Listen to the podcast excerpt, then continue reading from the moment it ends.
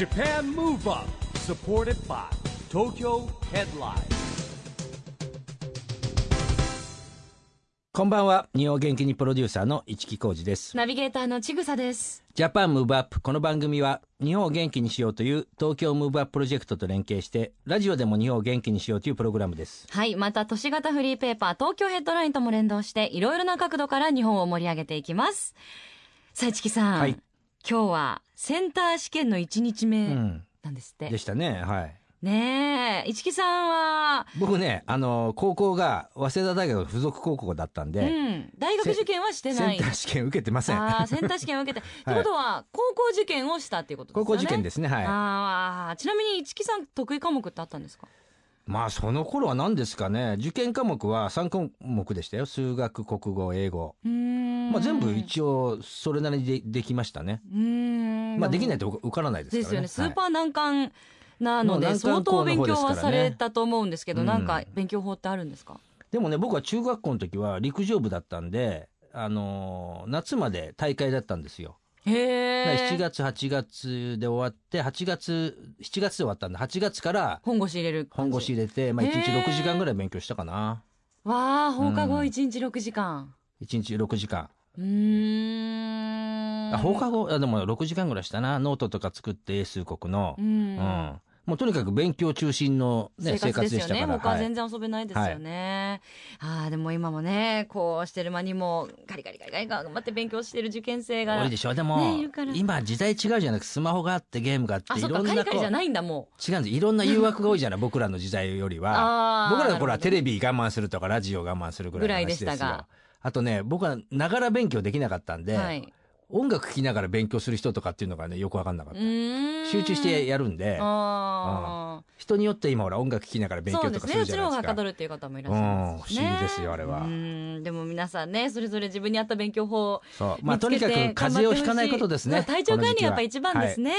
えー頑張れ、受験生。うんさあ、そして今夜のゲストはですね、えーこちらも頑張る、そして勝負という意味では数々の場を経験されている方ですよね。えー元バドミントン日本代表の平山優さんお迎えします。はい平山さんはですね宮城県出身なんですって、うんそれからですねまあ私と同じで早稲田大学卒業なんですよはい。それから日本ユニスに所属しまして日本代表選手としても活躍したんですよすごくうん。で2011年に現役引退してるんですけれども、まあ、現在はですね日本ユニシス実業団バドミントン部女子チームコーチとして活躍してますはい。どんなお話が伺えるんでしょうか、この後はいよいよ平山優さんのご登場です。 Japan Move Up。supported by Tokyo Headline。この番組は東京ヘッドラインの提供でお送りします。Japan Move Up それでは今夜のゲストご紹介しましょう。日本ユニシス実業団バドミントン部女子チームコーチで、元バドミントン日本代表の平山優さんです。ようこそいらっしゃいました。よろしくお願いします。よろしくお願いいたします。市木さん、女子バドミントン界は美女アスリートの方が多いですよね。最近多いですよねでもコーチも綺麗な方がなんか今日いらっしゃってます本当にあけどのお綺麗はない知的な、えー平山さんでいらっしゃいます。本日はよろしくお願いいたします。よろしくお願いします。あのまずはちょっと基本的なところからお伺いしていきたいんですけど、はい。平山さんは遡っていつ頃からバドミントンをスタートされたんですか？えっと私は9歳からバドミントンを始めましたそれは何かきっかけが？えっと3歳上に姉がいるんですけど、はい姉が最初にやっていたので、まあいつの間にか自分もはい始めてました。あのバドミントン専門のスクールみたいなところにありそうですね。あの小学生が集まるクラブチームがあの家の近くにあったので、うんはい。珍しいですよね。小学生が集まるバドミントンクラブチーム。そうですね。え本当たまたまなんですよ。うん最初は親はなんか違うのをさせたかったらしいんですけど、ええ。もうたまたま始めたバドミントンが、えもうずっと、はい、やってます。えーうん。クラブチームってよくねあの女の子も男の子もサッカーとかうん。野球とかは地域にねよくあるイメージあるんですけどね。バドミントンも今増えてたりするんですかねクラブチあームとか。増えてると思います、結構小さい子が結構始めたりするのでうん。幼稚園とか小学1年生とか、僕あのバドミントンって陣内さんのイメージがすごい強くてですね、はい。陣内貴美子さん。はい。で僕のね姉が実はバドミントンやってたんですよ。市木さんのおうん。お姉。様うん。結構まあ、もうね平山さんに比べば大したことないです。けど東京都3位ぐらいになってましたよ。えー本格的にされてたんですね。なんか体育推薦で大学も行きました。途中でやめちゃったけど途中でやめちゃったんですか？あのあれクラブ辞めちゃうとね大学入れなくなるみたい。ええあ で厳しくてやめちゃったの。厳しい。あそうなんですね。でもバドミントンってその時僕ね失礼ながらバドミントン最初バカにしてたんですよ。なんでですか？だってテニスの方がかっこいいじゃんみたいな。バドミントンのサーブの速さたるものないでしょ？だってあれ。あのそうなんですよ、うん。サーブとかスマッシュのはい。スピードどのくらいかっていうえお話をねさっきちょっと伺ったんですようん。お願いします。そうですね、まあ、300からそう400ですよ。多いんですけど。そう。だからうん。それ聞くといやすごいなって。それまでほらなんかすいません。あのお正月の羽子板じゃないんだけど バドミントンって正月時やったじゃれますか。らねないですか本当に。お正月時バドミントン羽子板がやりながらバドミントンになってたりするじゃない。でほらおもちゃ屋さん行くとさあったじゃんセットがはい。あったんですよ、バドミントンって、なんだけど僕は姉がやってたから本気で打たれたら打ち返せないわけ、うん。でその時にテレビを見るようになりそのさっきのサーブの速さですよ。びっくりしちゃったもんだから。ねえあの初速っていうんですか？そうですね。初速が最高だと493 あと新493新幹線より速いです新幹線。よ りそうですね最高が。ええなんでもあの野球のボールの倍以上で。そうですよ。だってもう野球のボールだってねあの大谷が速くたって164とか5でしょ？うん。倍近いっていうか倍超えちゃってるんですよそうですね。全然超えてますどうやったら打ち返せるんですかっていうくらいですよでまあ初速なんで、まあ、手元に来るときはちょっとゆっくりになってくるのでっていうのもありますね。小学生の頃からやっててすごいですよね。何時間ぐらい一日練習したんですか、あ小学生の頃はまあ3時間ぐらいですけうど、ん。あのバドミントンって練習時間がすごく長いんですよ。今だと1日やってたりします。いつ頃から本格的にもう選手を目指すようになったんですか？あでも3年生から始めたんですけどもう小学校6年生にはあもう自分はバドミントンで行くって言って、えーすごい。中学からバドミントンが強いところに進学して、えはい、もうじゃあもうハマったと言いますかもう大好きからそうですね、もともと負けず嫌いっていうのもあったと思うんですけどうん。もう完全にはまりましたね。で平山さんでも宮城県出あ身でそうです。はい。中高はこうつながってるとこあそうです。行かれたわけですよね。はい、聖ウルスラー学院っていう、はい、ええこれはどちらに？あこれ仙台にああるの仙台にあるんだ。はい、実家から通える距離で、えー。はい、で高校まで行って早稲田大学。そうですね。僕も早稲田大学でですすねね。まあそこだけ共通でしたね。へでも現在はリオオリンピックのバドミントン女子ダブルスで見事金メダルを獲得したあの高松松友ペアと同じチームでもコはい。ーチをされてるっていう。はい、そうです。ことで、あのお二人はもうまさに間近でずっとご覧になってるっていうことですよね。はい。あの最近年間最優秀選手。あそうですね、うん。で世界のはい。に選ばれたんですよね。はい。なんか快挙なんですよね。そうですね。日本人初っていうニュースえなるが。ほど。バドミントンっていうのははい。結構いろんな試合があるんですか？そういうそうですね、あの一年中試合があるのであるんまり休めないっていう、うん。はい。特にシーズンが決まってるわけじゃないんですまあ、か、ないんです。か。一年中その世界大会ですね。海外の大会がたくさんあるので、まあ、日本代表の選手はもう一年中海外遠征で、はい、意外とそういうの知られてないですよね。そうですよね。でもやっぱりあのオリンピックの時なんかは言葉を交わされたりしたんですか？高松ペアのあそうですね。本当に行く前に頑張ってねって声かけたら、まあ、うん自分の力を出し切ってきますっていう結構自信に満ち溢れた表情をしてたので、でも本当にそのまんま金メダル取ったので、感動しますよねテレビで見ながらねやっぱり見てるとねししびれちゃうでしょ？なんかこうあ点取った取られたみたいなね、もう本当うん。彼女たちの優れたところってどういうところなんでしょうか？そうですね、まあ、い一番はコンビネーションですね、まあ、うん。ダブルスなので、まあ、この確かに2人だと本当に1たす1がもう3にも4にもなるような、まあ、ずっと高校生から組んでるので、まあ、コンビネーションがとてもいいっていうことと、もうもう一つはその目標がしっかりしてて、うん。この2人は絶対世界で勝ちたいっていうのがもういつでもぶれないんですよね。素晴らしい。それがすごいなって思います。平山さんはシングルスのコーチでいらっしゃいますけど、はい。シングルスとダブルスで全然練習方法だったり、はい。試合の運び方っていうのも全く違ってくるんですか？あ全く違いますへね。ー。なのであのシングルスダブルスでこう分かれてこう専門的に練習することが多いです。うーん。うん。今シングルスの練習っていうとどういう形で選手強化するんですか？えっともういろんなことをするんですよ。バドミントンって羽打つだけではなくて、うん。ランニングとかウェイトとか。そりゃそうだってだって 瞬発力も必要だし持久力も必要だし。そうなんでもバドミントン選手の方って皆さんこうスラッとされてるイメージがあるんですけど、カモシカみたいな感じ。ねえ。だからやっぱりこう美女アスリートって呼ばれる方も増えるのかなと思うんですけどウェイトとかもしっかりやるんですね。ますね。特に下半身が強くないとすごく動くので。なるほど。うはい。んでも平山さんだってまだね失礼ながら女性に年いっちゃうけど31歳。若いじゃないですか。若い。うん。これやっぱり変なバドミントンのですね、まあ、はい。人にもよるんでしょうけど、現役って大体どれぐらいのあ年齢までやられるんですか？そうですね。あのまず女子と男子によってのうん。はい。シングルス、ダブルスによっても違うんですけど、まあ、うん大体30歳ぐらい、私引退早かったんですよ。あそうですか、ん。へー。まあでもねこれからの指導する時間の方が長くあ長いわけじゃないですか。ね。はい。ねでまあ2020年なんかを目指すとやっぱはい。バドミントン人口がどんどん増えてってるわけですよね今ね、はい。はい。いかがですか？感じますか？あでもよく聞くのが、はい。あの小学生とか、はい。うんジュニアがたくさん入ってきたっていうのはよく聞きます、へうーん。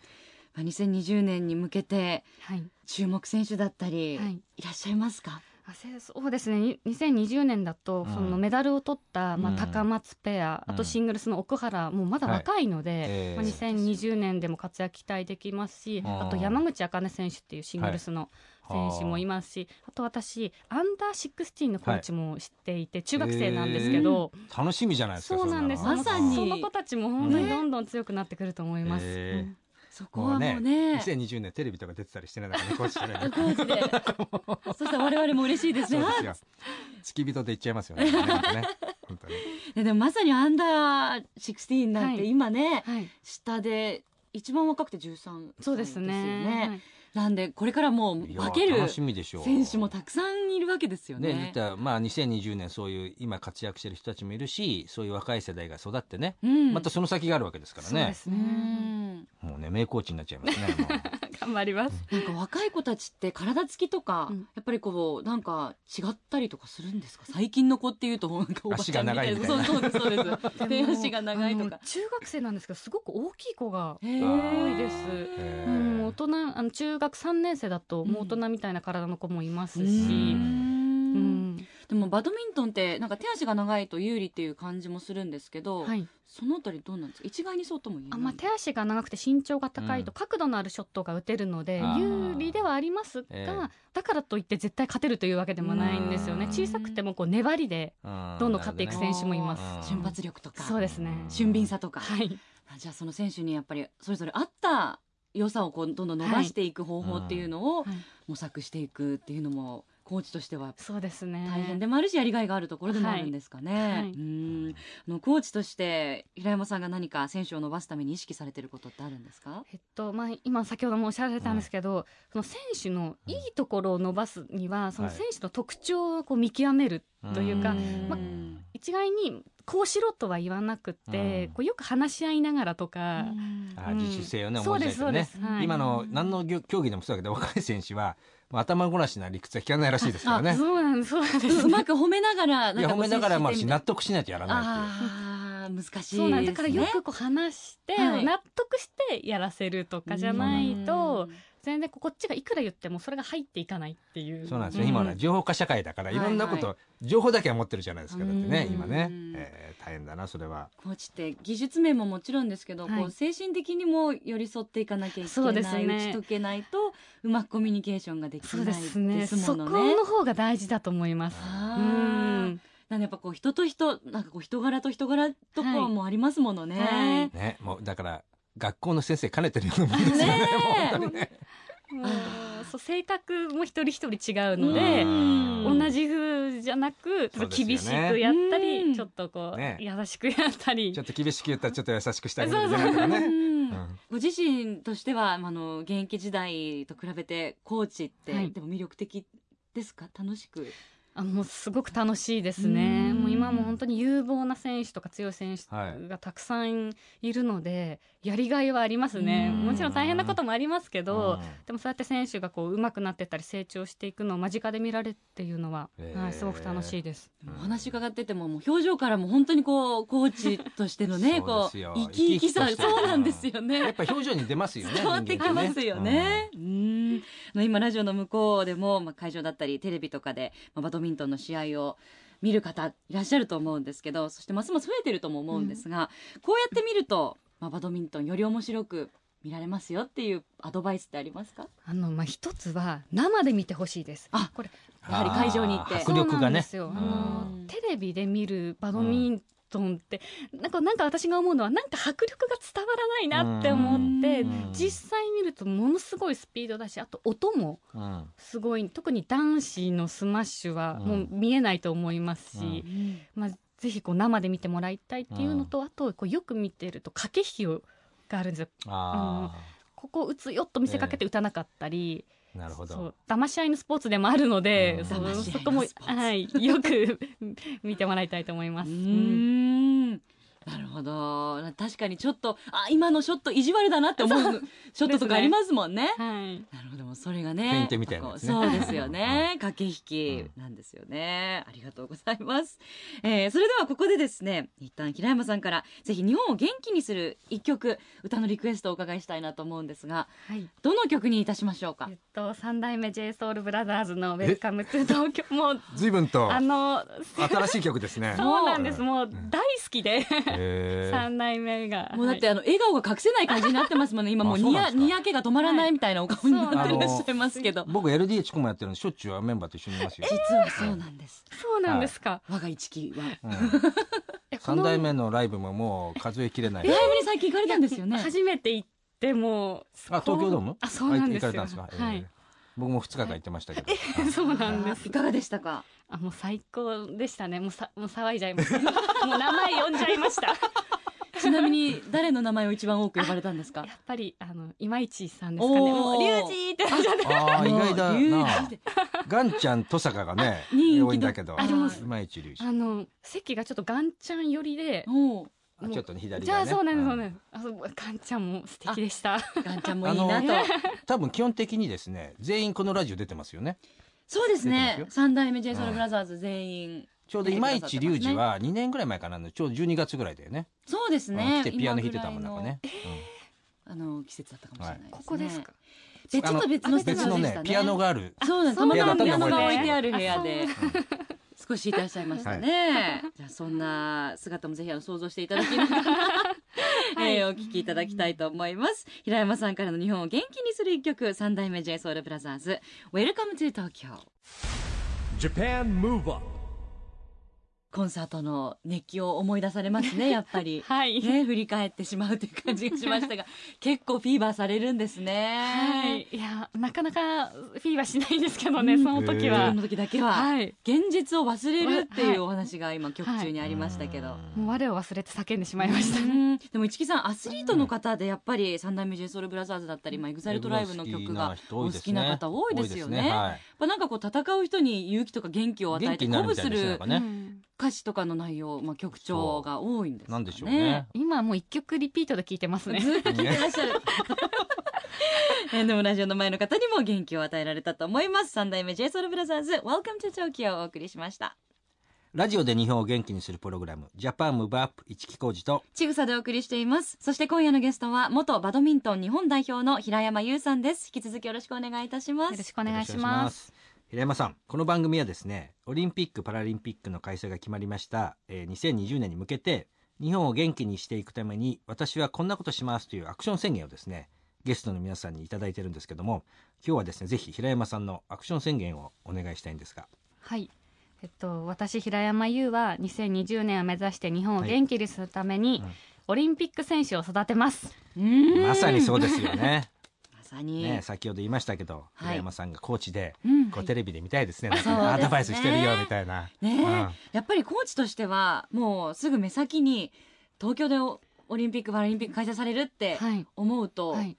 やっぱこうちょっと違いますか？そうですね。その、まあ、選手ももちろんだと思いますけど、うん。もうコーチでさえもうウキウキしますね。しますよね、だって。多分なかなかないっていうかもう来ないかもしれないですよね。あのまあ年間通していろんな大会が、はい。あのバドミントンあるっていうお話がありましたけど、中でもやっぱオリンピックって特別ですよね。そうですね。しかもだって日本の東京でやるんですよだって。う、んもういっぱい見に見に行かなきゃいけないしね。そうですね、どんな大会になってほしいですか？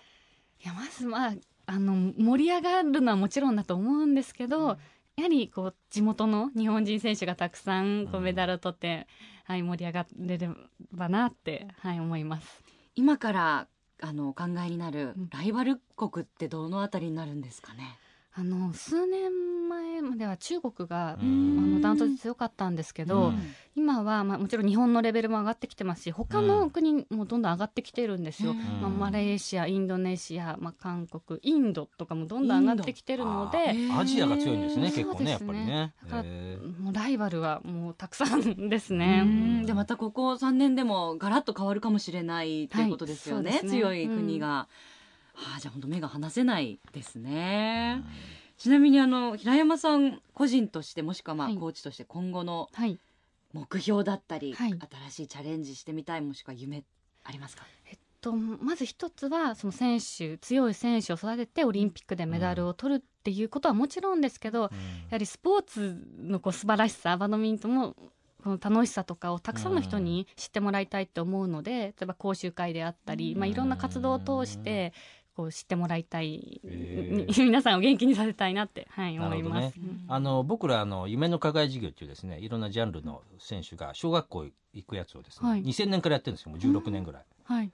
で、まあ、それこそですね、えーバドミントンは陣内さんしかいないんでぜひねあはい。平山さん、まあ、と例えばその出身東北なんかもあのよくサッカーとか陸上とかあのいろんな子供たちに選んでもらってやってもらうんですね、まあ、そういうのもやってますんでやっぱりその体を動かすとかスポーツの楽しみみたいなのね、こう教える活動してるんでですねはい。ぜひバドミントンジャンルとしてメンバーに加わっていただいて、はい。ねよろしくお願いいたしお願います。しまだまだお話をお伺いしていきたいんですがあっという間にお時間がもう早いですね、うん。やっぱりお話がもう弾んでると、えー迫ってきてしまいましたので最後に平山さんの元気の秘訣をお聞きしてお別れしたいと思います。はい、えーあのーまあ、毎日楽しく過ごすっていうことなんですけど、あの本当にバドミントンが好きなんですね私、うん。なので今その一番好きなバドミントンを仕事にしているっていうので、でもその選手もまあ真剣で本気で一年一年本気なんですけど、うん。まあ、こっちも同じような気持ちで接してますし、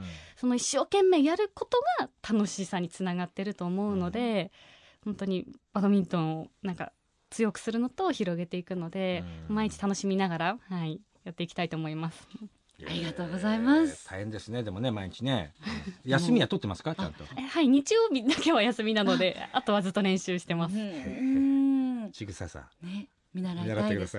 そしてこのずっと笑顔で本当に好きっていう気持ちが溢れるうん。この口調といいますかね感じ、うんやっぱ素敵ですね怒る時もあるらしいですよでもコーチねあそうか厳しいお顔もおありになるもちろんそうですね、結構厳しいって言われます。そうなんですはいね。まあそこもでも素敵なところでもありますよね。これからもぜひあのコーチ業頑張っていただきたいと思います。応援しています。はいえー今夜のゲストは平山優さんでした。本当にどうもありがとうございました。ありがとうございましたありがとうござい。ました Japan Move Up,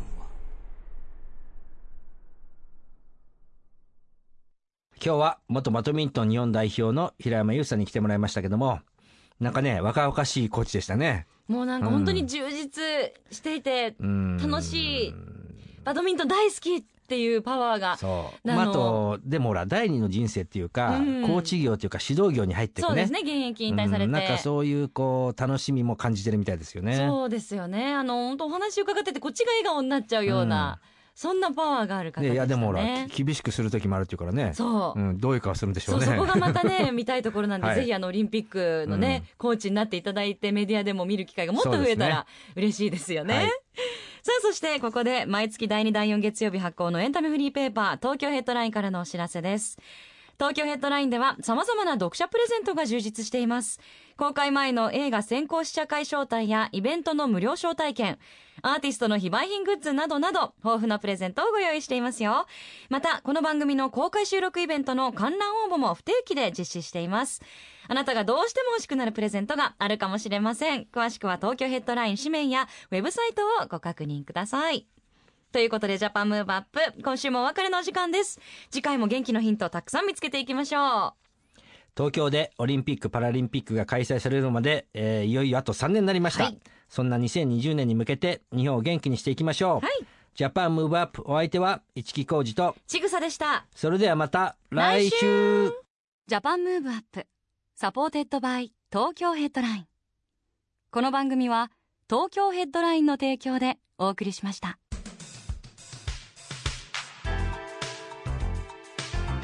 Japan Move